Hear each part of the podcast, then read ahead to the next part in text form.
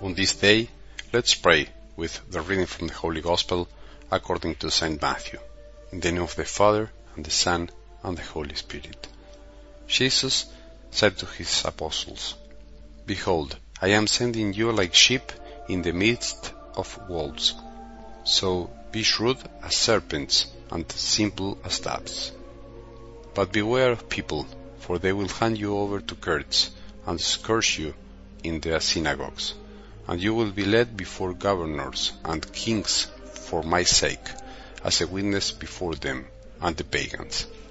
When they hand you over, do not worry about how you are to speak or what you are to say. You will be given at that moment what you are to say, for it will not be you who speak, but the Spirit of your Father speaking through you. Brother will hand over brother to death, and the father his child Children will rise up against parents and have them put to death. You will be hated by all because of my name, but whoever endures to the end will be saved. When they persecute you in one town, flee to another. Amen, I say to you, you will not finish the towns of Israel before the Son of Man comes. The Gospel of the Lord.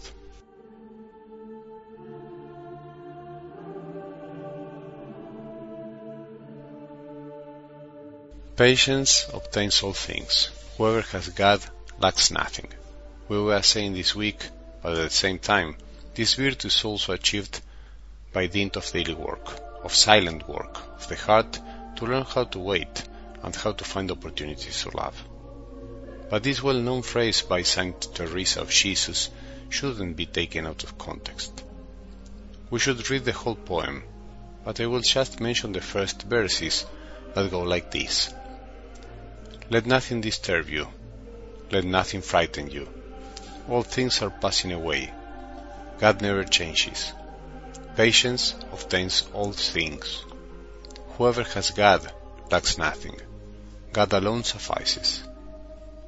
Those who know how to wait begin to perceive that God is in all things, however big or tiny, and in everything they do even in those where it seems that he is not, even in adversities and difficulties. That's why nothing should disturb us, nothing should frighten us. Those who have firm and true faith as a gift from heaven, which has been accepted through a personal decision, should not be troubled or frightened because they have God in their heart and see Him in every tiny detail and in all people, even in the less kind ones. Men and women of God, so to speak, are patient, because only by having God in their hearts and Jesus on their lips can they achieve the serenity and peace of heart that we all desire. Jesus warned his apostles in today's glimpse of the gospel, and he warns us as well. Behold, I am sending you like sheep in the midst of wolves. So be shrewd as serpents and simple as that. As beautiful as this world is, and as lovely as they want to picture it, we can't forget this truth when it comes to preaching the gospel. We are like sheep in the midst of wolves. This world seems to be full of wolves, full of difficulties in our families, in our shops, in the world. And what's worse, sometimes we have a wolf in our heart. The struggle goes on inside us. The attacks come from within us, and they accompany us everywhere we go, no matter how much we move from place to place. And well, amid these situations, we have to be patient and be sheep, to be meek, but also to be shrewd as serpents. Meekness is patience's closest sister, because those who are patient are always meek and those who are meek learn to be patient by enduring the difficulties that come their way in life. We are called upon to be sheep, obedient and meek, who listen to the shepherd's voice, and who don't go around biting everyone, getting even with others for what they did to us, or looking for enemies everywhere. And that's why Jesus warned his disciples and warns us that we will be persecuted, we will be criticized and slandered. Our faith can cause divisions, fights within our own families or among our own friends.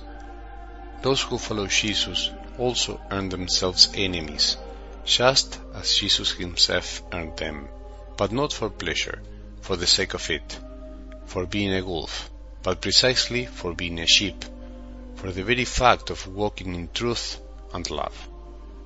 Because some people despise the truth, despise goodness, and that's what we represent. That's why we shouldn't look for enemies, because if we live the gospel, they will appear. How wonderful it is to be sheep. We have to bring peace. We don't have to go around attacking everyone. We don't have to be on the defensive, on guard. We must be shrewd in order to know how to bring God to others and how to bring Him in wherever we are fulfilling our mission, where He Himself asks us to make Him present, not by force, but with astuteness and love. Let's end this week with patience. Patience that obtains everything. Patience that will make you reach what you think is impossible. Patience that will bring you the love that you long for, the love of God. Let's remain patient. Let's remain close to Jesus. Only in this way we will learn to see much greater things. Meanwhile, let's be little sheep. Let's be meek. Let's be guided by Jesus, but let's also be shrewd as serpents. One thing does not go against the other. Both of them have to go hand in hand. The shrewdness of the children of God, who know when to speak up about Him when to be silent, when to make suggestions, and even when to appear foolish. And also the meekness to know how to be silent, how to opt for simplicity, and not to look for enemies pointlessly when they attack us merely because we believe in and love Jesus. May we have a good day and may the blessings of our merciful God, the Father, the Son, and the Holy Spirit descend upon our hearts and remain with us forever.